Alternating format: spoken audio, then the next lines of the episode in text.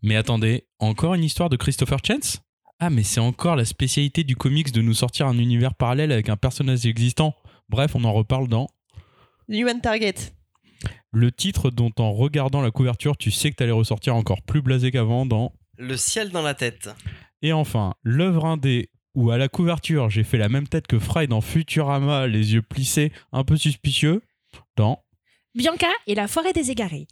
Bienvenue dans l'épisode 108 du Gaufrier, le podcast BD, en compagnie de Marion, Charlotte et Baptiste. Salut ! C'est mardi !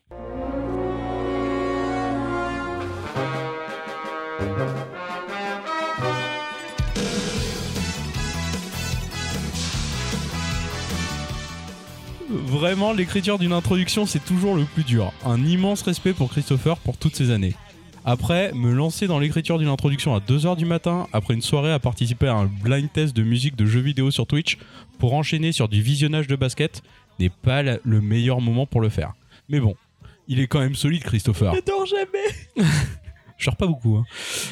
Bon, il est solide Christopher. Après, il faut le ménager, comme aujourd'hui, où pour la première fois, je pense, un enregistrement se fait sans lui.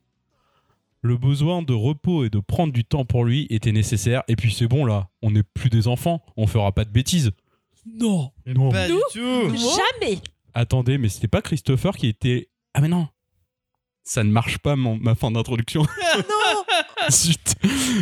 Ma suite d'introduction comptait sur le fait que Christopher passait quand même ce matin faire coucou pendant le live papotage et pendant le repas. Et en fait, il n'est absolument pas venu. Mais on l'aime quand même. On l'aime bien. Hein. Il fait d'autres trucs. Infernal, papa Christopher qui veut pas nous lâcher les baskets là. On est d'ailleurs suffisamment grand pour se prendre un petit verre d'alcool, comme moi en ce moment, ou alors tout comme Christopher Chance. Tiens, encore un Chris dans Human Target. À toi Charlotte. Il existe des êtres doués d'une intelligence supranormale, des génies qui possèdent entre autres la faculté d'assumer n'importe quelle identité. En 2022, le scénariste d'une entreprise appelée DC a mis le projecteur sur l'un de ses autres, un homme nommé Chance, et exploita son génie pour des recherches secrètes. Mais un jour, la cible humaine leur échappa. Après Mister and Miracle et Strange Adventure, Tom King, cette fois-ci accompagné de Greg Smallwood au dessin, continue de travailler sur les héros oubliés avec ce titre. On suit l'un des meilleurs détectives, Christopher Chance. Son travail ? Se mettre à la place de ses clients menacés de mort et prendre une balle, pour eux, parfois littéralement. Cette fois-ci, son contrat est avec Lex Luthor, et il avale une boisson toxique qui lui était destinée, sans s'en rendre compte. Christopher n'a plus que 12 jours à vivre, et un seul indice. Le poison porte une trace que seuls les membres de la justice de la Ligue internationale de justice peuvent laisser. L'occasion pour nous de retrouver ces super-héros bien connus tels que Ice, Booster Gold ou encore la fameuse Fire. Oui. El famoso. Grâce à la palette pop et au dessin hyper léché de Greg Smallwood, Tom King réinterprète avec brio le récit d'espionnage, la figure de la femme fatale et le polar avec contre-rebours, digne des séries des années 90. Chaque chapitre fonctionnant comme un coup de projecteur sur chacun des membres de la Justice League Internationale et leur rendant un délicieux hommage. C'était donc Human Target par Charlotte, de Tom King et Greg Smallwood, qu'on peut retrouver chez Urban Comics.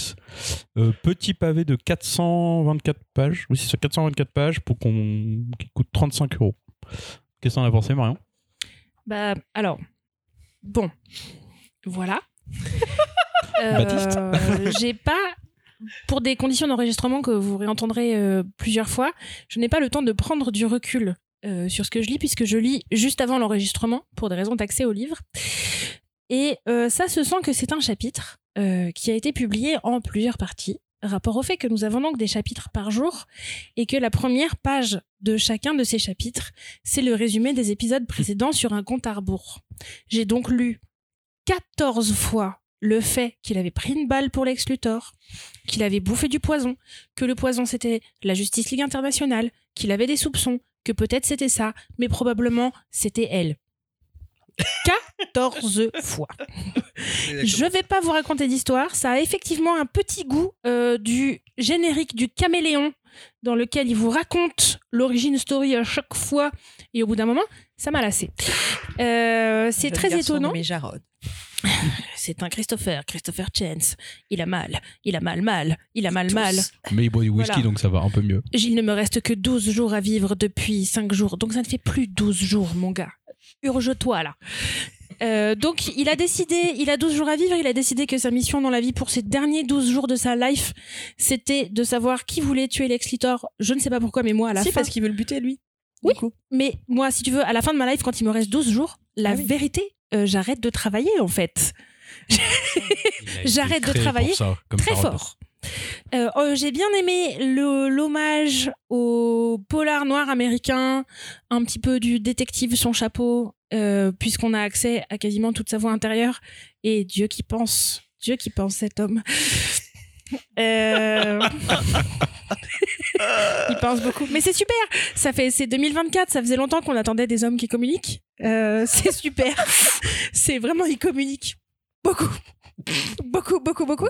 Donc la bonne nouvelle c'est que vous en avez pour votre argent en termes de rapport, nombre de caractères, nombre de pages, prix, le dessin tue, les couleurs sont incres, j'en sors avec comme si j'avais regardé une masterclass se faire en face de moi, avec des archétypes qui tiennent vachement bien la route, avec a priori un truc très bien ficelé et des auteurs, scénaristes, dessinateurs qui se regardent travailler. Ils se regardent travailler en permanence. C'est des effets de lumière qu'on va voir se déplacer en permanence. On décale les coloris, mais oui, on a vraiment bien compris qu'ils savent mettre une lumière à travers une fenêtre, à travers une porte. Les ombres, on est bien. Et du coup, voilà, il y a un truc où j'ai trouvé ça finalement très très froid. Moi, je suis restée très distante de tout ce qui s'est passé. Ça t'a laissé de glace. Ça m'a laissé de glace, alors que elle, je préférais ne pas la laisser de glace. Mais c'était le seul intérêt. Parce que si tu veux, bon, voilà. Et c'est un peu gênant quand je lis une histoire et où je finis en disant « elle est bonne ». Ça me gêne. En termes d'intérêt, ça me gêne. Voilà, tu vois, je pense que c'est parce que j'ai lu ça vite, on va pas se mentir, c'est une intégrale, faut prendre le temps de le découper. C'est de fait hyper beau, mais peut-être que si on a oublié ce personnage, c'est pas grave. Ah, c'est dur. C'est pas le personnage de Len Wayne qu'on en retiendra le mieux. On retiendra plus la créature du marais ou Wolverine. Oui, complètement, comme voilà, des gens qui ont de la consistance. Baptiste, toi je dois bien avouer que je l'ai lu aussi dans des conditions d'extrême fatigue. Donc autant vous dire qu'à Charlotte est dépitée. C'est plus laborieux. C'est pas de soutien. Bah, peut-être. C'est pas, non, c'est vraiment pas un mauvais récit. J'ai vraiment, je pense, passé un très très bon moment à la lecture. Par contre, il est vrai que ça parle beaucoup. Et que du coup, d'autant plus quand tu es fatigué, t'arrives pas à... Tu sais, tu peux pas ne pas lire, parce que c'est vrai qu'il y a beaucoup de redites, mais il y a plein de moments qui sont aussi importants. Il y a énormément de personnages qui vont être amenés, puisqu'on va reparcourir toute cette Ligue de Justice Internationale, chapitre après chapitre. L'avantage, c'est qu'ils sont que 12 rapports au nombre de jours qu'il a à vivre. Et ça, c'est quand même vachement bien. Ça tombe malin, hein, c'est quand même assez incroyable.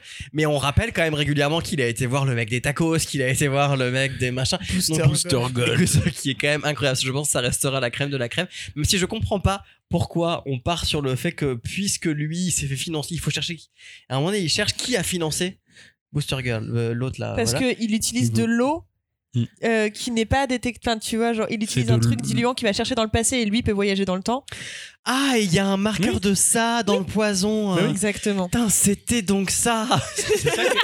C'est pour ça qu'elle paye Fire Girl. C'est pour ça qu'il est là, le gars. Mais sinon, bon, on m'a spoilé la fin et je suis pas très surpris du coup de ce qu'on sait en fait depuis le début. Donc à partir du moment où tu sais que c'est un hommage à un certain genre. C'est un hommage au film noir. Le mystère n'est pas dans le développement scénaristique, mais plus effectivement dans la construction. Je crois que le chapitre qui m'a tué, c'est le chapitre avec Batman, c'est le meilleur. Non, c'est le chapitre où il remonte dans le temps et en fait ils sont dans sa tête et il y a plein de moments de séquences différentes. Il y a un moment où le personnage se fait braquer le cerveau et ses souvenirs. Par Martian Manhunter. Ouais. Et sa technique pour contrer les informations principales, c'est de laisser libre accès à l'intégralité de son cerveau. Et donc au découpage, ils se sont dit que c'était une bonne idée de tout mettre ensemble. C'est un récit qui du coup d'un point de vue séquençage n'a vraiment plus de sens. Et parce que vraiment, surtout qu'on te dit pas au début que t'es dans la tête du mec, donc vraiment t'es là genre qu'est-ce que je suis en train de lire? Jusqu'à maintenant, ça avait du sens. Et là, plus rien. C'est tout aussi déroutant que si toi, t'étais John Jones. Tout à fait. Et que tu devais chercher dans le cerveau de Christopher Chance et que tu ferais et genre, waouh, c'est trop très bien d'innovation. Je vais rentrer dans son cerveau. Avoir le tilt de il va se passer ça là maintenant parce que vraiment genre là moi ça m'a perdu. J'ai vu la tête de Baptiste à ce moment-là, on aurait dit un coureur du Tour de France qui est pas sûr de son itinéraire. Et je pense que là je pédale mais là mes yeux se sont fermés quelques fois et je l'ai dû les rouvrir 10 secondes après. Il faut continuer à lire. Ça a été un moment un peu dur à passer. Mais non, de toute façon, j'ai très envie de lire la suite, ce qui est quand même une bonne chose parce que ce personnage me fait beaucoup rire. J'aime beaucoup l'archétype en fait qui non, il est mort à la fin. Il a pas fini. J'ai pas fini l'album. Et lui, c'est en 2 tomes. Pour Baptiste, c'est en 2 tomes. Pour moi, ce sera même en 3 volumes, je pense. Mais j'ai très envie de continuer la lecture de cet album et d'aller jusqu'au bout pour être très, très, très précis. Mais vraiment, comme je disais depuis le départ, que je n'étais pas été jusqu'au bout. Voilà. Au moins, il s'est pas cramé. Il a pas fait semblant de dire qu'il avait lu jusqu'au bout. Il l'avait dit. Ça, c'est une certitude. Il y a eu ce moment d'inquiétude de ce côté-ci de l'enregistrement. Genre, mais Baptiste, c'est pas du tout une série. Comment ça, il n'y a pas de suite? On sait qu'il était qu'à gagner à la fin. Mais non, le personnage est assez fun, je trouve. Moi, j'aimerais bien en voir plus de Christopher. Mais il y a eu des séries télévisées, figure. Oui, j'ai vu ça. Et ça m'a donné trop envie. J'ai vu l'intro, ça m'a donné quand même assez envie. Il y en a une ou deux qui ont l'air à peu près potables. Je connais bien, moi, Christopher Chance. Et toi, non, tu dis que ça vaut pas le coup? Ben, c'est les séries policières des années 2010 quoi, début 2010. Mais ça, tu vois, c'est pas... Elles sont pas ouf, ça durait, j'ai noté 24 épisodes de 2 saisons. Là, enfin, 25 épisodes au total et annulés hein. De badass à faire. Et ça tu vois, j'ai trouvé ça ouf. Ça m'a moins peut-être un peu mais moi au dernier enregistrement vous avez entendu mes voix off quand j'ai des voix off, donc vous imaginez bien que sur Christopher Chance le gars je vais éteindre la lumière, je me déshabille et je me couche. Bon, tu veux un café? Non, un whisky. Ouais, c'est ça. Heureusement que je bois de l'alcool, ça me permet de tenir. Wow. Ça me vide de tousser. Tiens, petite rasade de whisky, Baptiste. C'était en revanche, c'est vraiment pour le coup, je reviens là-dessus, mais les couleurs de cet album sont vraiment super. Ah, oui. Du noir américain à Los Angeles avec du rose, du orange, du bleu, du vert, enfin vraiment, c'est vraiment vraiment vraiment canon quoi. Moi en vrai, c'est pas mon Tom King préféré. Mais je trouve que le dessin vraiment apporte tout au récit et les couleurs en particulier, parce qu'on n'a pas l'habitude de voir effectivement du récit noir aussi pop. Et encore une fois, ce que j'ai bien aimé, c'est qu'il travaille quand même un petit peu sur justement la psychologie des personnages. Et genre, moi je trouve que justement c'est la réaction qu'il cherche à t'avoir, celle que tu as eue, de genre en fait il te reste 12 jours à vivre, pourquoi tu fais ça ? Ça fonctionne très bien. Pour moi, c'est exactement ce que Tom King il a essayé de sortir. Vous connaissiez le titre d'avant ? Enfin, le Human Target par Peter Milligan, qui est sorti il y a 7-8 ans. Mais il paraît qu'il est très très bien. Moi, du coup, Christopher Chance, je connais par ce biais-là, par 2 tomes sortis chez Urban Comics de Peter Milligan. Et le souvenir qui m'en est resté, c'est qu'à la fin, j'étais vraiment perdu parce que tout se joue sur en fait il est la cible humaine et en fait à force de prendre la place des gens il sait plus qui il est et il s'y perd et un peu comme le passage avec le Martian Manhunter tu lis et moi je ne comprenais plus ce que je disais en fait j'étais vraiment totalement perdu et je l'ai lu il y a 6-7 ans il y a Tom du Discord qui est en train de le lire et je serais assez curieux de son avis actuellement et sinon après oui il y a la série télé là des années 90 ou celle des années 2010? Ah non, celle des années 2010 qui est inspirée du coup pour l'occasion plutôt du travail de Wayne et Infantino qui est la toute première apparition de Christopher Chance. Le seul souvenir que j'en ai c'est Indira Varma qui est l'actrice qui est l'ex-femme de Luther ou qui est dans Les Gens du Soleil dans Game of Thrones là, la sœur de Pedro Pascal mais bon c'est pas un souvenir impérissable du coup ouais c'était simple. Enfin, je me suis lancé en me disant, bah tiens, je connais, pourquoi il y a encore une histoire dessus ? Je me disais, bon, c'est du comics, ils refont des histoires de tout. Et là, je vois des super-héros, je suis genre, oh non, oh la flemme. Oh la flemme. Et en fait, l'ambiance super-héros et film de détective, j'ai trouvé ça trop cool et j'ai tout lu un matin, comme ça, au petit-déj. J'ai attaqué et vraiment, c'est casse-pied d'avoir la redite à chaque chapitre, mais au complet, c'est une histoire qui est quand même bien cool. Et Tom King continue ce qu'il avait déjà commencé sur les précédents et on en avait déjà parlé quelques fois, d'aller chercher des personnages qu'on a un peu oubliés, mais de s'en servir pour montrer des quotidiens inexploités. Pour de raconter d'autres choses, ouais. T'as raison, Charlotte, c'est pas la première fois qu'on voit dans des histoires un gars, il lui reste, il y a un compte à rebours débile, et il va se dire « Oh, je vais mettre toutes mes forces dans la bataille pour finir ma mission. » Non, va à la plage, mon gars. Trouve l'amour. Dors, enfin, fais la sieste, mange du poulet, enfin, fais des trucs cool, quoi. Oui, faire la sieste et manger du poulet, c'est des trucs cool. Sont pas mal ces 12 derniers. Moi, je trouve que comme il utilise, il travaille vachement sur la psychologie de ses personnages, le chapitre que j'ai préféré, puisqu'il va rencontrer un des membres de la justice, de la Ligue internationale de justice par chapitre, c'est le chapitre avec Batman, que je trouve vraiment hyper bien raconté. Bon, j'ai pas envie d'en raconter plus parce que ce serait dommage, mais je pense que c'est le. Ça risquerait de faire redite, tu crois? Oui, peut-être. Je suis pas sûr d'être allé jusque-là. Ça me dit rien, Batman. J'ai pas lu les fillers à la fin. Non. Parce que j'avoue, moi aussi, je l'ai lu entre 23h et 1h30 du matin, tu vois. En décembre à Noël. Donc, tu l'as mis dans ta sélection. J'ai mis 4 titres dans ma sélection, Baptiste. Il y en avait 3 que j'avais pas lu. J'ai essayé d'en lire un, ok? Et puis moi, pour le coup, j'en avais entendu parler, donc j'étais curieux de le lire. Et oui, les fillers, par contre, je les ai pas lus parce que arrivé 1h du matin, 1h30. Au bout de 400 pages, t'as la flemme. Bon. Voilà. On était surpris tout à l'heure en le réouvrant, c'est ah ouais, ça je l'ai pas lu, moi non plus. Donc je sais pas si les fillers sont bien ou pas. Mmh. Vous nous direz sur le Discord. Transition toute trouvée, mais il y en a pas du tout en fait. À toi, Baptiste, pour le ciel dans la tête. Effectivement, la transition est rude. L'intériorité des personnages. Ouais, non. De ça, de nos ambiances. La voix off. La voix off, le découpage, c'est de la BD. C'est de la BD. Il y a du dessin. C'est pas un vrai livre. Et des jolies couleurs. Elles sont pas pop, mais il y a des jolies couleurs. C'est sûr qu'elles sont pas pop, par contre. Non. Mais on te laissera donc nous en parler. Je commence par ça. Le ciel dans la tête est le nouveau prix de l'ACBD, l'association des journalistes et critiques de bande dessinée. C'est ce qui m'a amené finalement à lire, en plus d'une recommandation faite par un libraire que j'apprécie beaucoup, qui n'est autre que mon ancien apprenti. Pas Charlotte. Wow. Non, je t'ai vu bugger. Wow. J'étais là. Non, j'ai dit à d'autres apprentis. Il apprécie beaucoup. Quoi ? D'autres apprentis dans ta vie. Il me faut commencer par vous parler du dessin. C'est ici que la magie a opéré pour moi en tout premier lieu, avant de m'immerger dans le récit. Un dessin nerveux, anguleux, qui prend des proportions nécessaires pour mettre en scène ce qui est central dans la narration, tout en continuant un séquençage particulièrement maîtrisé.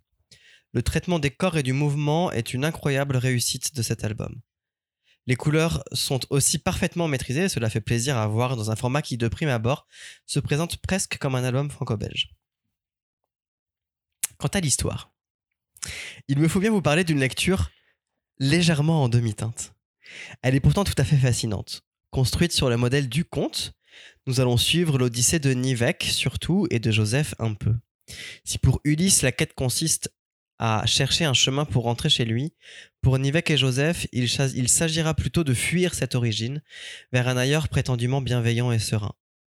Sur leur chemin semé d'embûches, nos deux enfants n'auront de cesse de tomber en Caraïbes des Silla, mineurs dans les mines du Kivu au Congo, enfants soldats, enfants sorciers, esclaves dans les mains des passeurs, immigrés et rejetés en France. Le parcours est dur, très dur même, parfois d'une beauté surprenante également, mais cela ne dure jamais très longtemps. Pris dans les identités qui lui sont imposées au cours du récit, belle illustration du colonialisme, Nivek peine à se départir de celle de soldat pour laquelle il a été conditionné et drogué.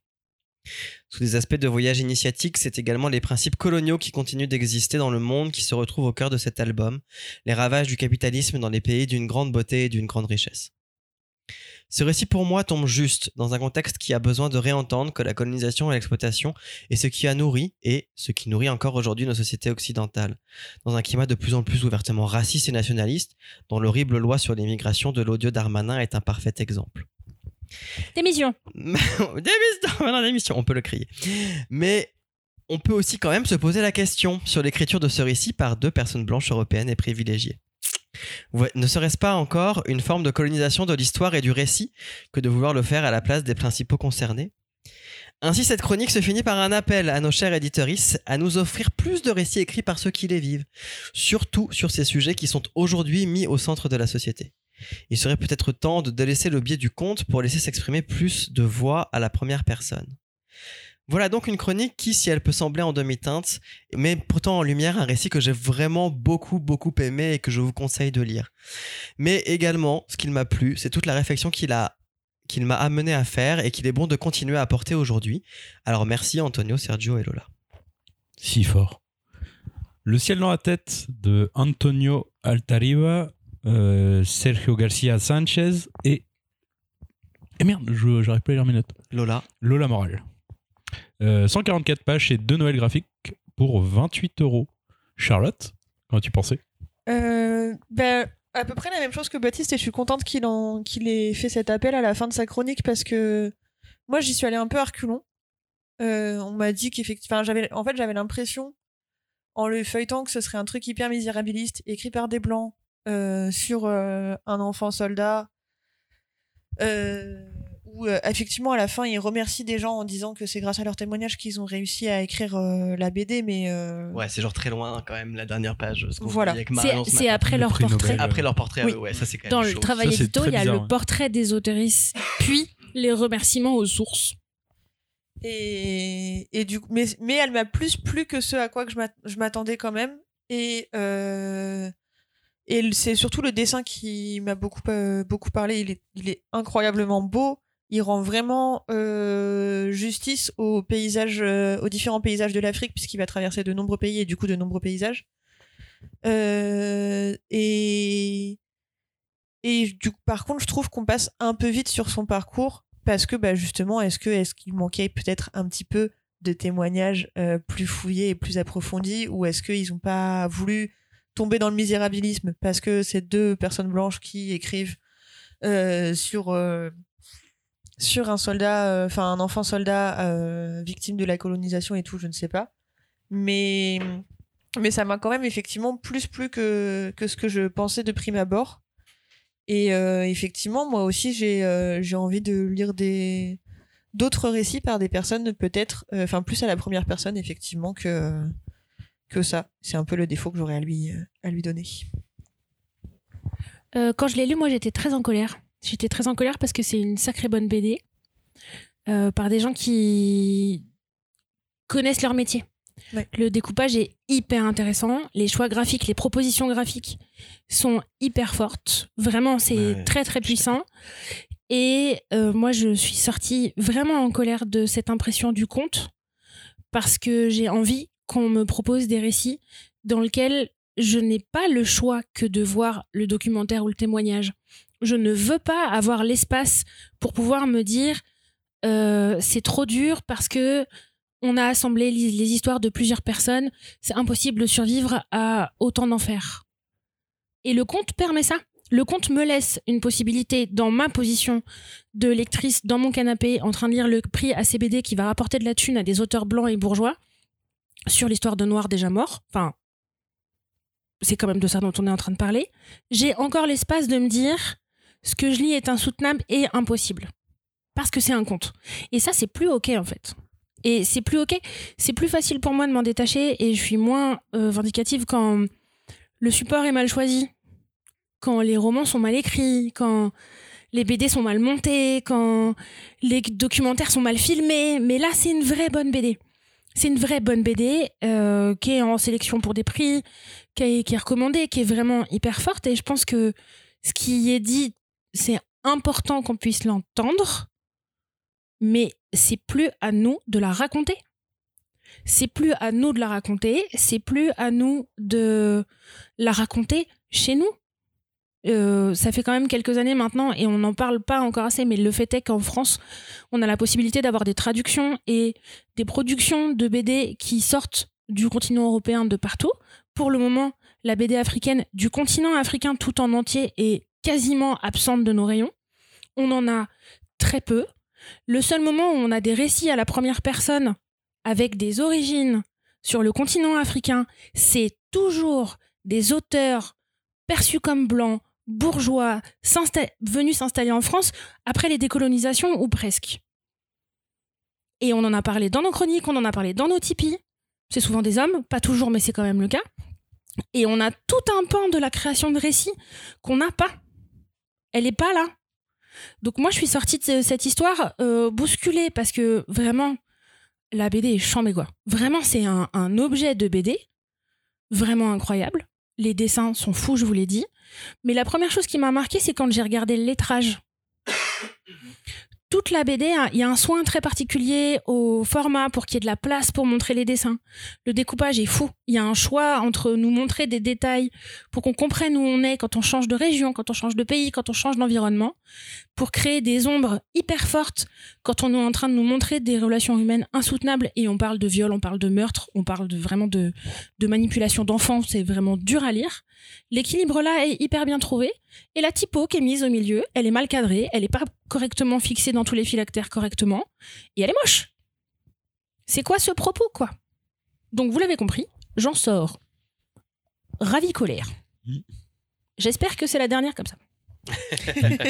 Mais c'est important qu'on puisse en parler, je trouve, parce que du coup, oui, c'est vrai que t'as raison. Alors moi je trouve pas la typo particulièrement moche, elle est très classique, y a pas de voilà. Aucune marge de fixer, même dans les mêmes pages. C'est vrai qu'elle est, elle se balade. Ouais, elle se balade dans les cases. J'avais pas fait attention. Dans les bulles, elle se balade. C'est assez désastreux à ce niveau-là. Bon, moi j'ai le même avis. Hein. Le titre a été quelque temps qui a été mis en avant chez Manfin et recommandé. À raison, mais j'étais je sais à quoi m'attendre dans le récit, c'est encore raconté par les mêmes personnes. Ça va être lourd, etc. Mais par contre, on peut pas en retirer le travail qui est hyper bien fait, c'est un super titre, ça chamboule, etc. Mais bon, j'ai l'impression de l'avoir déjà vécu, que ce soit dans un film ou dans un docu, oui. Que ce soit les mêmes personnes qui racontent la même histoire, on sait très... tu sais ce qui va se passer, tu sais les horreurs qu'il va vivre, et c'est eux qui les racontent. Et c'est vrai que le coup des pages à la fin où il se présente avant de remercier le médecin de Caen, oui. Qui est le médecin Mukwege, qui est un prix Nobel de la paix, qui est un médecin qui a monté un hôpital qui a une spécialisation très particulière puisqu'il a monté des équipes et il forme des équipes à l'accompagnement et aux chirurgies de reconstruction pour les femmes victimes d'excision et de violences sexistes et sexuelles, puisque on parle d'un continent entier régulièrement en guerre, petite guerre ou grande guerre, mais pour lequel le viol est une arme de guerre et qui fait des ravages monstrueux. C'est peut-être pour moi là, ce moment-là du récit, dans cet hôpital-là, où les personnages ont eu une incarnation qui leur était propre et pas un archétype de ce qui va se passer. Parce qu'à ce moment-là, ils font des choix. Et à ce moment-là, ils m'ont bousculé, moi, dans les choix qu'ils étaient en train de faire. Et là, c'était intéressant, mais c'est comme voilà, ça m'a d'autant plus renforcé après le fait que j'allais lire des horreurs et que j'allais avoir la possibilité d'être confortable. J'ai la possibilité que ça me dérange pas quand j'ai fini. Et ah oui, tu te... wow. Pourquoi tu dis que ça te dérange pas quand t'as fini? Enfin, moi je trouve au contraire, du coup, tu vois. Alors moi je l'ai pris sans regarder qui l'avait écrit. On m'a dû me dire que c'était Altariba, mais je suis passé vite fait, et quand je l'ai pris, j'ai pas regardé quelle était la nationalité des auteurs ou quoi. Je l'ai lu, ça m'a retourné, et je trouve qu'il est très dur parce qu'il est sans espoir, hein, sans vouloir rien spoiler. Il y a une vraie grosse dureté dans le récit, et je trouve qu'effectivement, comme tu disais Marion, la seule manière de pouvoir raconter ça, enfin en dehors du coup du témoignage qui aurait été nécessaire clairement à la première personne, c'est effectivement le conte, puisque on peut pas se passer des choses comme ça. Oui, mais ça crée une espèce de distance du fait que ce soit des personnages archétypaux. Moi, tu vois, j'ai pas trouvé et que ce soit le format du conte. J'ai pas trouvé cette distance. Ça te crée une distance qui, toi, te permet de te mettre à l'aise. Et en même temps, c'est la seule légitimité qu'ils ont pour pouvoir écrire ça. Enfin, oui, en dehors de ça, du coup, en même temps, on est en train de leur dire qu'ils sont pas légitimes à le faire. Pourquoi est-ce que tu veux écrire une histoire, tu vois? Pourquoi est-ce que tu écris cette histoire alors que tu pourrais soit donner la voix à quelqu'un d'autre? Bah, moi je suis tout à fait d'accord. Après ça reste du coup je pense qu'il y a aussi la volonté pour très de témoigner d'un sujet qui probablement leur tient à cœur, et ça tu vois, enfin voilà, je trouve qu'ils ont trouvé le seul biais. Après je suis d'accord que c'est très très très très problématique, mais en ça pour le coup ils sont dans peut-être le seul espace un peu de légitimité, voilà. Si tu veux, du coup moi le côté réflexion a continué pour moi à l'album, en découvrant du coup qui était derrière et voilà, et quelle était la nationalité de ces auteurs, qu'est-ce que ça veut dire. Et je trouve que du coup il est important peut-être aussi pour moi d'en parler et de le faire lire, j'ai envie de dire, malgré tout, pour pouvoir justement aborder tous ces sujets-là. C'est justement la difficulté, si tu veux, pour répondre à ta question du conte, c'est que dans la forme du conte, quand tu lis un conte et que t'es enfant, Hansel et Gretel, on sait que les ogres ça n'existe pas et qu'il n'y a pas d'ogre dans la forêt qui va premier degré manger des enfants. Il y a des méchants. Parce qu'un conte, c'est construit comme une fable. Oui. Tu veux dire que là, il n'y a pas de... Et là... Oui, et là, moi, mon problème... Dans sa réalité, quoi. Moi, mon problème, c'est qu'ils sont en train de parler d'une histoire qui est une réalité extrêmement concrète, où on lit des choses absolument atroces. Mais le fait de le raconter comme un conte me laisse la possibilité à moi de prendre du recul dessus en me disant « Oui, je sais que ça existe. » Mais c'est un conte. Tu vois, il y a ce truc-là. J'ai pourtant pas spécialement envie, pour être honnête avec vous, tous, toutes, j'ai pas envie de lire 200 pages d'horreur de la guerre. En attendant, il s'avère que moi, je suis née du bon côté de la Méditerranée, mais hobby, c'est de lire de la BD et d'en parler dans un micro en mangeant de la galette. Tranquille, ma life. Hein. Vraiment tranquille de chez tranquille. Et du coup... Il y a une forme pour moi qui m'a déjà gênée dans d'autres albums. Ici, c'est pas le pire parce que c'est vraiment une BD très bien faite. Mais c'est encore... On va encore capitaliser sur de la misère et des atrocités qui ne nous concernent pas. Et à la fin, moi juste, je referme mon livre. Il y a des éditeurs qui ont gagné de la thune. Les traducteurs, non, parce que les traducteurs gagnent pas d'argent. Mais il y a des auteurs-autrices qui, avec un peu de bol, ont gagné de la thune. Il y a ACBD qui s'est montré comme inclusif. Il y a la sélection d'Angoulême qui s'est montrée inclusif aussi. En fait, moi, je suis sur Instagram, quoi. Des auteurs pas publiés ni sur le continent africain, ni dans les pays africains francophones, ni dans le Maghreb, ni dans les pays africains anglophones. Il y en a, en fait. Oui, bien sûr. Ça fait pas longtemps, mais il y en a. Vas-y, si vous avez des contrats, il faut, allez, quoi. Il faut donner les voix. Voilà, d'où, un peu védère. Un peu. Allez, on va changer un petit peu d'ambiance. Alors, il va falloir se chauffer les neurones et peut-être qu'à 17h40, après plusieurs enregistrements, le jeu des synonymes, c'était peut-être pas la meilleure idée. Wow. Tu l'as pas fait, Marion? Tu l'as entendu, je pense. Écouté.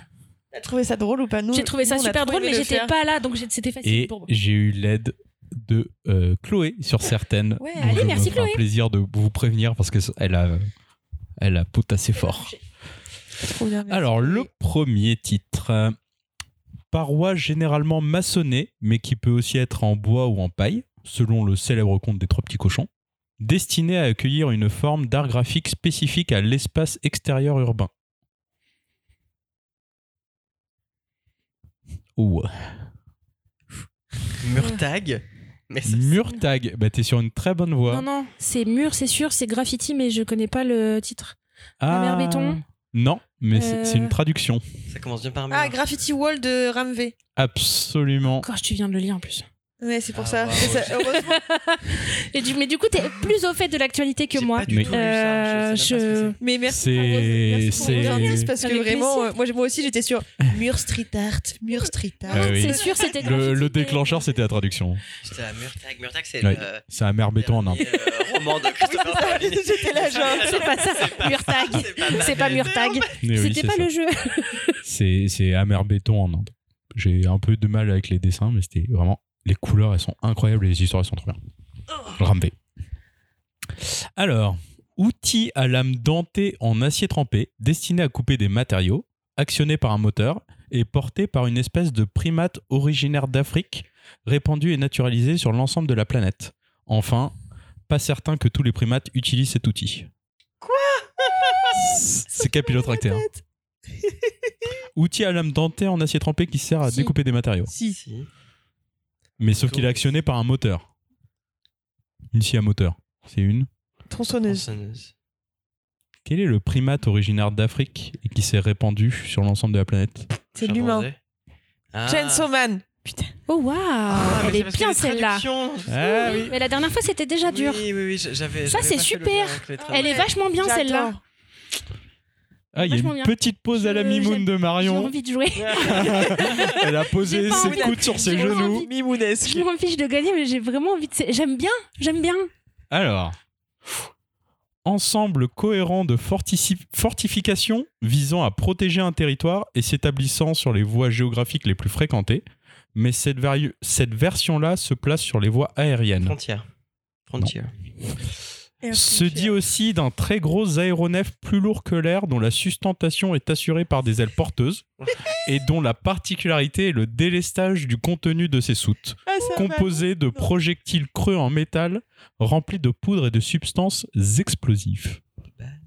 Ah, ok. Très belle liaison sur les explosifs. Oui, oui, il était... Tu peux la refaire, s'il te plaît. Alors, un ensemble cohérent de fortifications visant à protéger un territoire. Mmh. S'établissant sur les voies géographiques généralement terrestres les plus fréquentées. C'est deux mots différents. Non, c'est un mot. C'est un mot, ça. Mais cette version-là de la fortification, elle vole. Si vous n'avez pas le synonyme, enfin le mot qui, là, voilà, celui-là, la définition que je... Citadelle. Bah, c'est pas citadelle, mais c'est l'idée. Ok. La suite, vas-y. La suite, c'est se dit d'un très gros aéronef plus lourd que l'air dont la sustentation est assurée par des ailes porteuses et dont la particularité est le délestage du contenu de ses soutes composées de bombes. J'en ai marre de lire avec la liaison bombe. Bombe. Je l'ai pas. Je l'ai pas. Le titre... C'est français ou c'est anglais, du coup, le titre ? Le titre est en français. Ok. C'est une reco de Mimoun. Que j'ai évoqué pendant l'épisode FIBD. Un synonyme de citadelle. Cité. Forteresse. Ah. Oh. C'est forteresse, le mot. C'est mais forteresse. Qui n'est pas sur terre, mais dans l'air. Du coup, elle est... Elle est volante. Forteresse volante. De Lorenzo Paloni et Miguel Villa. Oh gosh. C'est par le dessinateur de Fleur de Lait. Tu sais que t'es plus à jour que nous dans les sorties, Mathias. Mais c'est parce qu'il arrête pas de m'en parler, Mimoun. J'ai pas rien, moi. Mais c'est parce qu'on n'est plus du tout en librairie. Donc ça se voit, là. Ça se voit. Alors. Assemblage de pièces rectangulaires de matière fabriquées avec des fibres végétales réduites en pâte, puis traitées pour donner leur texture finale. What? Permettant à la personne qui exerce la science des substances employées au traitement d'une maladie de prendre des notes. Papier. Une notion de papier, mais c'est pas la définition. C'est un assemblage de papier. C'est un... Livre. Non. Un carnet. Le carnet d'une personne qui exerce la science... Ah, carnet de l'apothicaire, putain. De rien. Bien joué. Je suis très mauvais, là. J'aime bien. C'est super dur, mais j'aime bien. Oui, c'est trop drôle. Ah, j'ai oublié celui-là. Substance aromatique contenue dans le fruit des légumineuses de forme allongée, provenant généralement de cette immense île située au large du troisième plus grand continent, en comptant l'Amérique comme un seul continent. Ou... Substance alimentaire faite de graines de cacaoyer broyées avec du sucre. Indice, le « ou » est dans le titre. Oui. Fraise au chocolat ? Vanille au chocolat.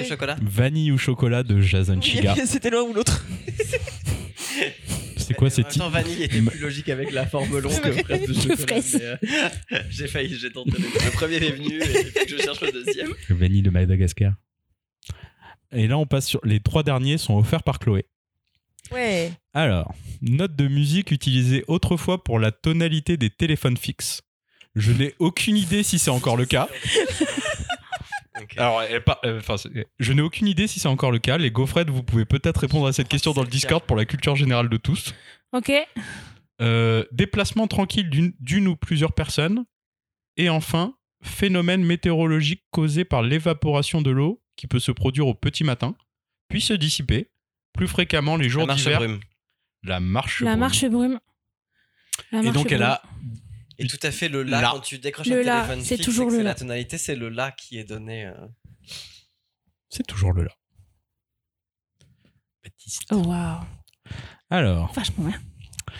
Contenant historiquement en osier tressé, mais existant aussi en plastique, grâce ou à cause de la pétrochimie, ce qui n'améliore pas le bilan carbone de la planète, contenant non pas des victuailles du marché du samedi matin ou le fruit de la cueillette des champignons, mais bien le résultat d'un autre type de cueillette bien plus sanglante, puisqu'il s'agit de plusieurs exemplaires d'une partie du corps située au sommet qui abrite les différents organes sensoriels. Basket full of hands. De Joe Hill. Wow. Wow. Panier, qu'est-ce qu'il y a aussi, comme BD avec panier? Panier percé. Partie du corps située au sommet qui abrite les différents organes sensoriels ainsi que l'organe vous permettant de répondre à cette devinette décidément beaucoup trop longue. Mais ça, c'est vraiment trop drôle parce qu'elle nous fait des longues phrases exprès pour nous perturber, alors que panier, on l'a très vite, mais on va le perdre. Mais quel type de panier? Et la dernière, la partie de notre monde qui englobe l'englobe totalement, tout en étant différent à chaque endroit de la planète et ne peut être contemplé dans son ensemble. Préposition de temps ou de lieu. Dans ce cas précis, utilisé comme préposition de lieu pour désigner l'intérieur. Et pour finir, partie antérieure ou initiale de quelque chose, notamment dans une chose orientée ou en mouvement. Merci Larose pour cette définition.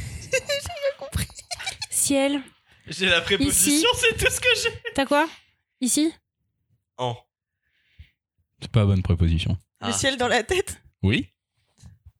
Ah, le ciel dans la tête. Bien joué. Mais c'est parce que vous avez trouvé tous les mots. J'ai l'impression de galérer les 5 minutes sur le pot de conf et de boire le pot de confiture. Edouard, Chacha me passe à côté de moi en disant là je galère, enfin, aide-moi. Elle prend, elle fait pic-poc et c'est réglé. Et après, elle a ramassé les morceaux. Hein. J'essaye de me consoler en me disant j'avais fait tout le travail d'abord. J'avais pas le ciel. J'avais bien le ciel et c'est bon. Allez. Donc c'était toujours super. C'est clairement grâce à vous que j'ai trouvé. Hein. Et le fait qu'il soit littéralement sur mon genou, un petit peu j'avoue. À partir du moment où t'as entendu ciel, tu t'es dit oh, il est dans cet épisode. Il en reste un normalement. Non, je n'ai pas fait de transition. Parce que la réponse est Bianca. Il faut rester dans carré. J'attendais ça. Ça a déjà été fait 2 fois. On m'a déjà eu c'est ça parce que c'est forcément ta transition. Et du coup, j'ai boudé, je l'ai pas fait. Du coup, place à Marion pour Bianca et la forêt des parents égarés. Je boude. Tout le monde boude. Voilà. Je vous retrouve aujourd'hui pour vous parler d'une pépite de chez Pépite. Une aventure mystérieuse, un voyage initiatique au bout de l'imaginable, mais d'abord son point de départ. Bianca est au collège, c'est la veille des vacances et sa prof donne des devoirs. Il s'agira cette fois-ci de faire un portrait de ses parents. Catastrophe. Bianca ne sait rien d'eux, ils ont disparu il y a longtemps, et sa tante Clémentine ne répond pas tellement à ses questions. Cette fois c'est décidé, elle part les chercher. Commence alors un voyage immense, et je vous vois venir. Oui, Marion, tu nous as déjà parlé d'un album jeunesse et joyeux la dernière fois, fais attention, tu vas épuiser tout ton capital bonheur avant le printemps. Que nenni, ne vous inquiétez pas.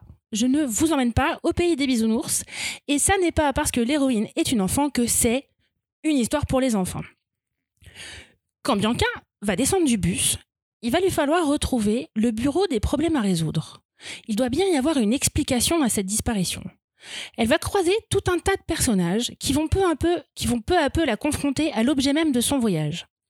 Marie Boisson arpente ici les territoires de l'absence, du manque, et vous l'aurez compris, puisqu'on n'est plus des enfants, du deuil avec une infinie douceur et propose d'aller chercher des réponses à nos douleurs existentielles dans l'art. Un doux amer, orchestré par un dessin magistral et un rythme qui ne laisse aucun répit, une claque de cet hiver qui m'a bousculée et émue, sans pour autant aller au plus profond des tréfonds du fond qui font dépenser une fortune en thérapie, une lecture sur la crête qui rend plus fort. C'était Bianca et la forêt des parents égarés, par Marie Boisson, qu'on peut retrouver aux éditions de Misma, 192 pages à 24€. Baptiste, qu'est-ce que t'en as pensé ? J'ai beaucoup aimé. Une vraie respiration en vrai. Dans ma folie de lecture fatiguée. C'était un album qui m'a plu sur beaucoup de choses. Déjà, effectivement, avec un côté un peu... il n'a pas de prétention dans sa forme. Enfin, il est très beau, très bien fichu, mais voilà, c'est pas un truc qui accroche le regard tout de suite. On se pose pas la question d'y aller ou quoi. Enfin, on me l'avait conseillé avant Noël et je l'avais pas lu parce que du coup, je savais que Marion l'avait mis dans sa liste, donc c'était une bonne chose. Et j'ai été ravi de le découvrir quand même. Il est le petit défaut que je dirais peut-être, il est un peu court. J'aurais aimé en avoir plus parce que je trouve que cet univers absurde finalement dans lequel elle nous emmène est très très bien mené. Plusieurs fois, à plusieurs reprises, je me suis trouvé à chanter parce qu'il y a plein de paroles de chansons qui sont livrées comme ça, sans te dire que c'en est. Enfin voilà, c'est complètement fluide, complètement dans le récit. J'ai trouvé ça assez génial. Cette espèce de folie de Astérix, tu sais, face à l'administration dans les 10 travaux, dans les 12 travaux d'Astérix, ça m'a vraiment fait rire, cette espèce de recherche du bureau des parents perdus ou truc comme ça aussi. Enfin, parce qu'il y a des problèmes aussi, résolus. Mais on va passer le lac des chagrins. Oui, c'est ça, il y a plein de thématiques comme ça qui vont arriver au fur et à mesure et qui renvoient à des choses plus ou moins personnelles, et j'ai trouvé ça très beau, mais en fait suffisamment subtil pour que, comme tu dis, on n'en soit pas saoulé, barbé et dégoûté. Je trouve que c'est un récit qui a trouvé vraiment son juste domaine pour s'exprimer, et c'était très très beau, très très chouette, j'ai beaucoup aimé.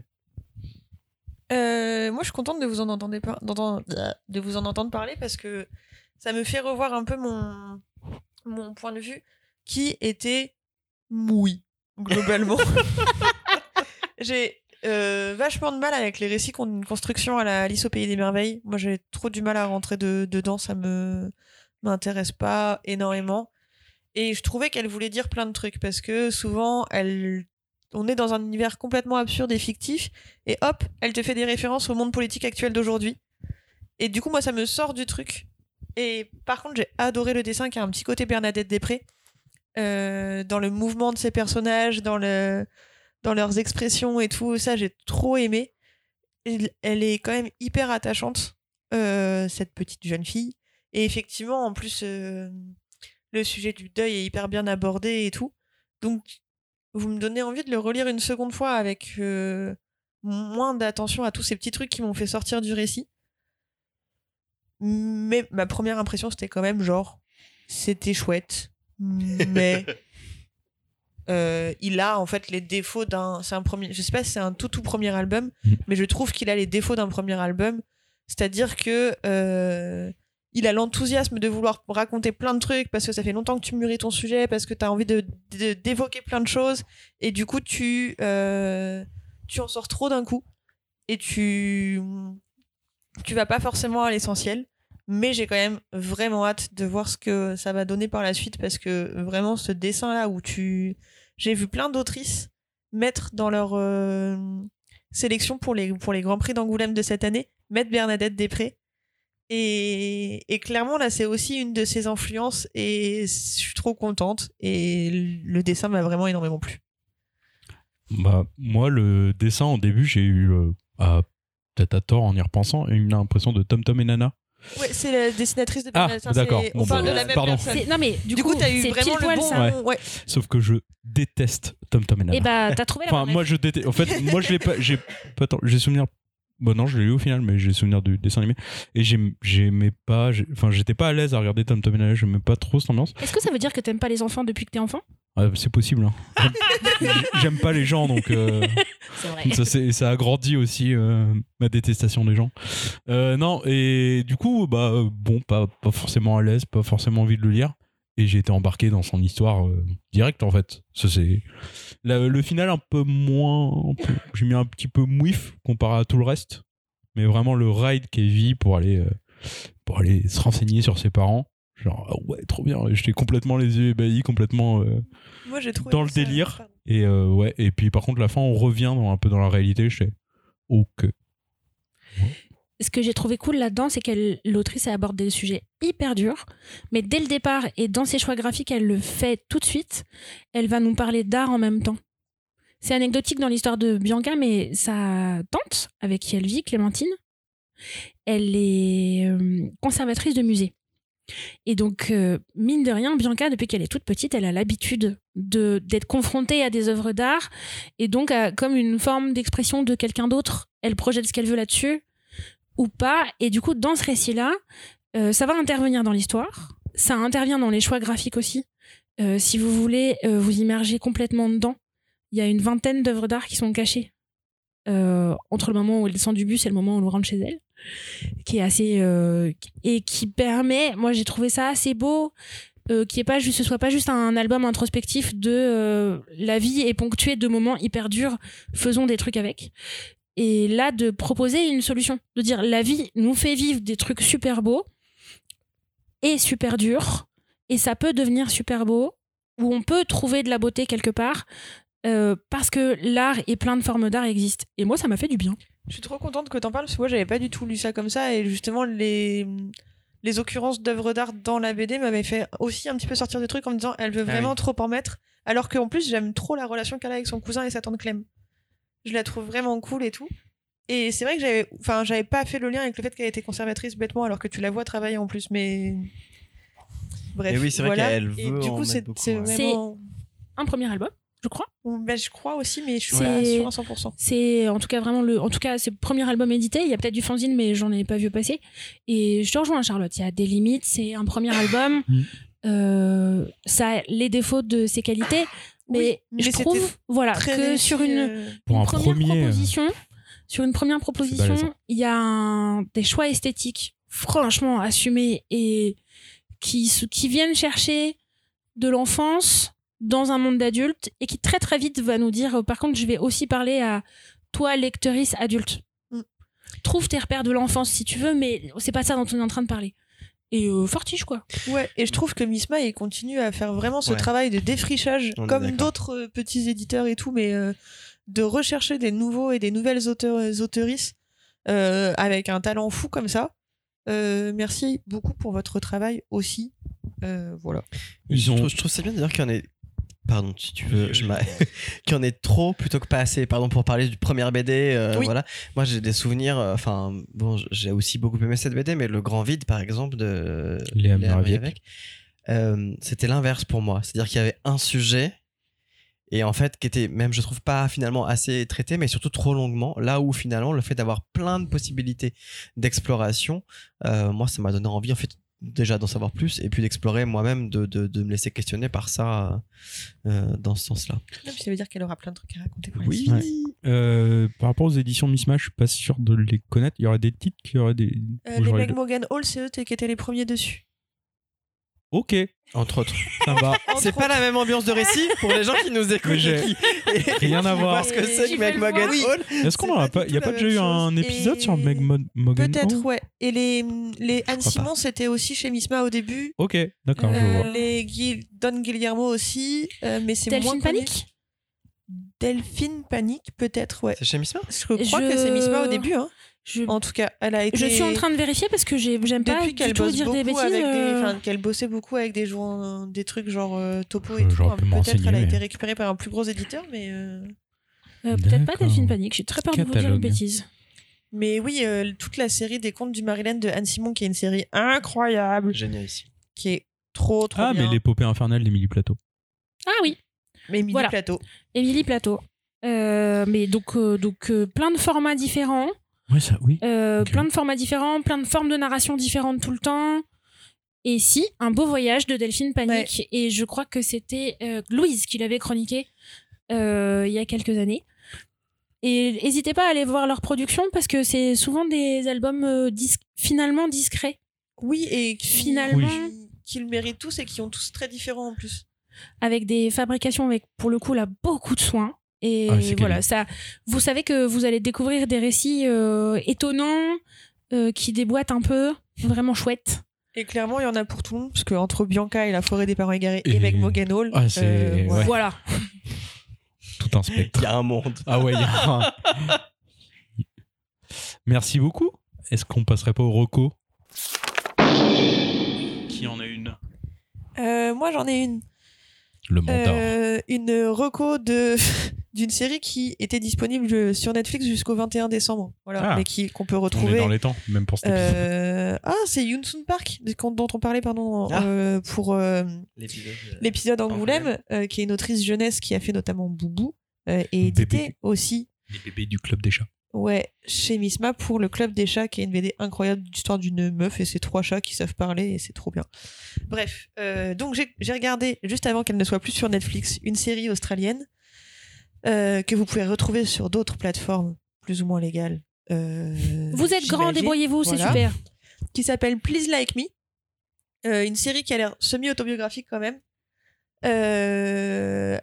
Qui a un tout petit budget, donc au début des premiers épisodes j'étais vraiment là genre ok, trop bizarre, et au fur et à mesure on s'attache à ces personnages qui sont tous plus ou moins cabossé par la vie, plus ou moins avec des troubles psy, et ça t'apprend comment vivre du coup avec ça, comment créer une famille malgré tout, et c'est trop bien. Il y a eu des épisodes qui m'ont dévastée. En gros, on suit l'histoire de Josh et de son colocataire Thomas.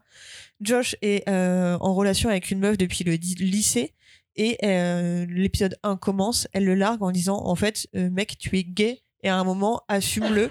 J'ai adoré cette série. Attends, j'aime bien un truc. Fais quelque chose, je te quitte, et s'il te plaît, pour le bien de tout le monde et le tien, dis-le.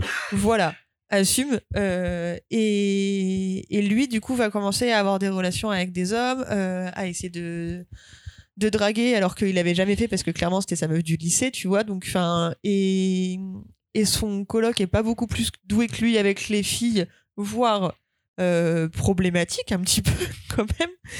Et au fur et à mesure, on s'attache à toute cette petite famille avec des épisodes incroyables. Moi, j'ai trop aimé celui où ils se mettent à chanter du Adèle pour rendre hommage à leur poule qui s'appelait Adèle. J'en dirais pas plus.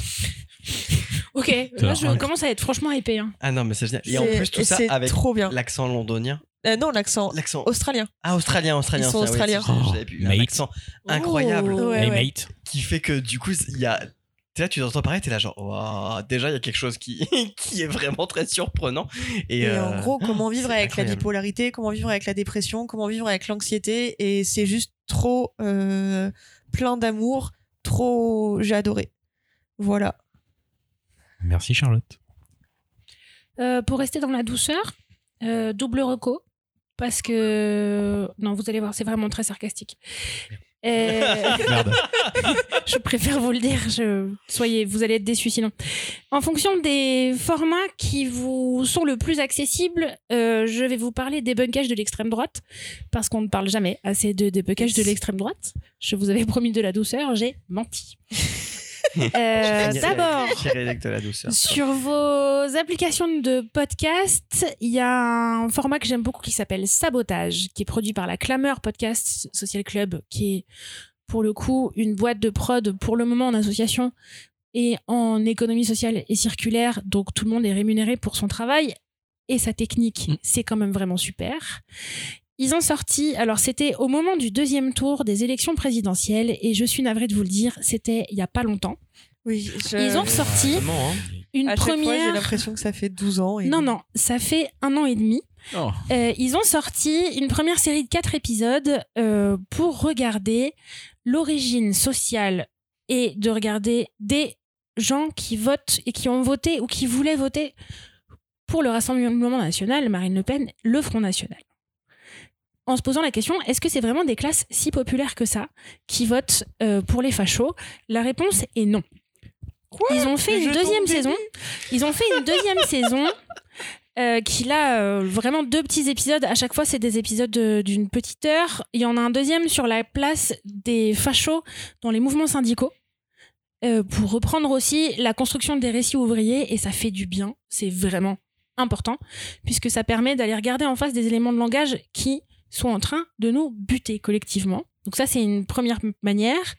Et une autre manière, dans le débunkage de l'extrême droite, si vous êtes plus à l'aise avec du contenu très court, parce que je comprends que vous n'ayez pas envie de passer des heures sur le sujet, c'est un type qui s'appelle Mathieu Burgalassi, qui est sur Instagram, qui est et écrivain et anthropologue, qui a fait un bouquin dispo sur les survivalistes tendance facho vachement bien documenté, mais il fait aussi des petites pastilles où il regarde d'abord dans des phénomènes de pop culture où se nichent les discours nationalistes, pour qu'on regarde en face quelles sont nos habitudes, pour qu'on regarde le sous-texte qu'il y a chez Miyazaki, pour qu'on regarde ce que ça veut dire de la colonisation et de l'esclavage de kiffer Pokémon. En passant. Vite fait. Et donc, ces stories sont aussi une possibilité, une proposition en fait de répondre à l'actu qu'on prend un peu dans la tronche, où on entend des discours qui puent, mais qui puent de l'enfer, avec parfois assez peu de répondants, où on laisse des gens médiatiquement très installés, complètement en roue libre avec des concepts de l'enfer sur Terre, et personne pour leur donner la réponse. Lui vient et va gratter un peu ces éléments de langage là pour nous redonner de la force. C'est plutôt cool, parce que sinon l'hiver va être long, les copains. Peut-être relire Pépin et Olivia. Hein. On pourra pas dire que je fais pas d'efforts dans mes sélections, les copains. Oui, oui. Non, non, mais... Très bonne recours. Non, mais je connaissais le deuxième, et mais j'avais plus entendu parler de son livre. Mais là, les bulles, ça a l'air incroyable. Baptiste ? Moi, je vais faire quelque chose de léger, très premier degré, pour vous aider à affronter la déprime. Ma recette de soupe à l'oignon. Et en fait, je vais vous... Pour la complication. Le rhum, les gars, le rhum. Ah mais oui. En fait, c'était... je ne savais pas trop quoi faire en conseil et j'ai découvert un... Enfin, je ne sais pas si c'est un jeu qui a été complètement inventé par un membre de ma famille, mais qui a été incroyable et qui nous a tenus lors des réunions de famille. Il a fait un jeu qui s'appelle La Route du Rhum. Donc, il avait amené 10 rhums arrangés différents. Cette recommandation est pour les plus de 18 ans. Incroyable. 10 rhums arrangés Adopte-moi. Différents. Avec ensuite une proposition de saveur de 20 rhums arrangés. Et donc, il fallait retrouver dans cette liste de 20 de propositions de 20 rhums arrangés les 10 qu'il avait amenés. Et donc, on a passé la semaine... à tout goûter et regoûter pour être bien sûr. Merci de préciser que c'était sur une semaine. J'ai vraiment eu peur pour toi. Ça s'est fait quand même en quelques jours. Mais c'était une semaine parce que c'était diplomatique. Restons politiquement corrects. Tu es obligé de goûter beaucoup, tu vois. Tu peux recracher si jamais tu veux, comme dans les goûteurs pour le vin. Il n'y a pas de souci, chacun fait comme il veut, mais c'est dommage, on est d'accord. L'abus d'alcool était. Donc voilà, pour contrebalancer, au moment de déprime, organiser ça avec vos copains, c'est assez incroyable et je trouve que c'est un jeu qui a été un vecteur de forte sociabilisation et c'était très chouette. L'alcool, trop vecteur cool. De sociabilisation. Reco 2024. Face au fascisme. Incroyable. Buvez du rhum. La vie. J'ai bu un gin au blé noir hier. Incroyable. Ah là là. Ah là si on fait un épisode arrête, je vous ferai goûter des trucs comme ça. Incroyable. Moi, je vais vous parler... pas de jeux vidéo mais d'une personne sur Twitch ok qui fait du jeu vidéo ouais entre autres quand même il y a du jeu vidéo. Je vais vous parler de Zenibuka. C'était la personne qui organisait le blind test de jeux vidéo juste après lequel j'ai écrit cet épisode. Et donc c'est une streameuse non binaire qui se décrit comme un gamer de plus de 40 ans et toujours aussi innocente qu'un gosse. Et donc en plus de jouer à pas mal de jeux indés auxquels moi aussi je joue et du coup je reconnais, c'est pour ça que je regardais. Et elle est aussi musicien et fondateur d'un label de musique queer, The Mixtape Records. Donc c'est vraiment très cool. Et donc en plus d'être une personne aux multiples casquettes, Zeni de son petit nom a aussi réussi à construire une communauté qui se retrouve régulièrement sur son Discord. Et c'est devenu vraiment un espace, on va dire, safe, même si la grande question, c'est existe-t-il des espaces safe ? Mais au moins, on peut se sentir suffisamment en sécurité pour parler de tout. Et c'est vraiment une de mes très belles rencontres de 2023.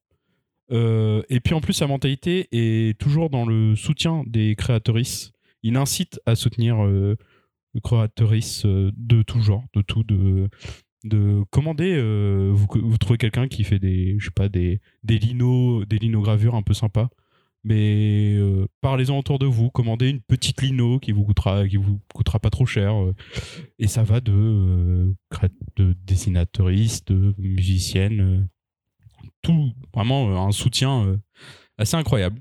Donc j'ai rencontré Zeni en 2023, j'ai fait sa connaissance en 2023 et c'est vraiment une très très belle personne que j'espère revoir cette année. Et vous pouvez la suivre sur twitch.tv/Zenibuka ZENIBUKA. Parfait, je me demandais comment on s'écrivait son nom. Zeni. Super. Merci Charlotte, merci Marion, merci Baptiste. Merci Mathias pour vos chroniques et cette journée d'enregistrement qui se termine à 18h12. Pas pire. Il fait nuit. C'est pas mal. Un peu fatigué, mais ça va. Merci aux gaufrettes qui nous ont écoutés jusqu'au bout, en espérant lire vos retours sur les titres abordés sur les réseaux sociaux, mais surtout sur Discord.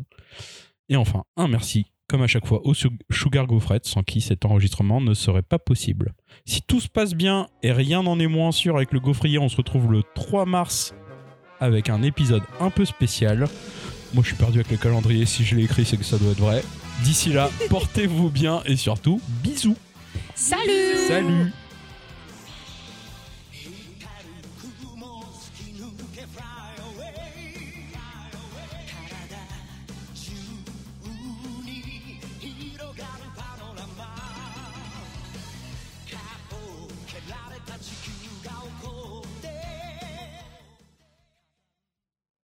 C'était parti, c'est lié là. C'était là. Genre, ok, c'est bon. Non, pas du tout, il y a un vrai début d'épisode. Mais. Allez. Mimi. Tout le monde s'est bouché. Tout le monde est...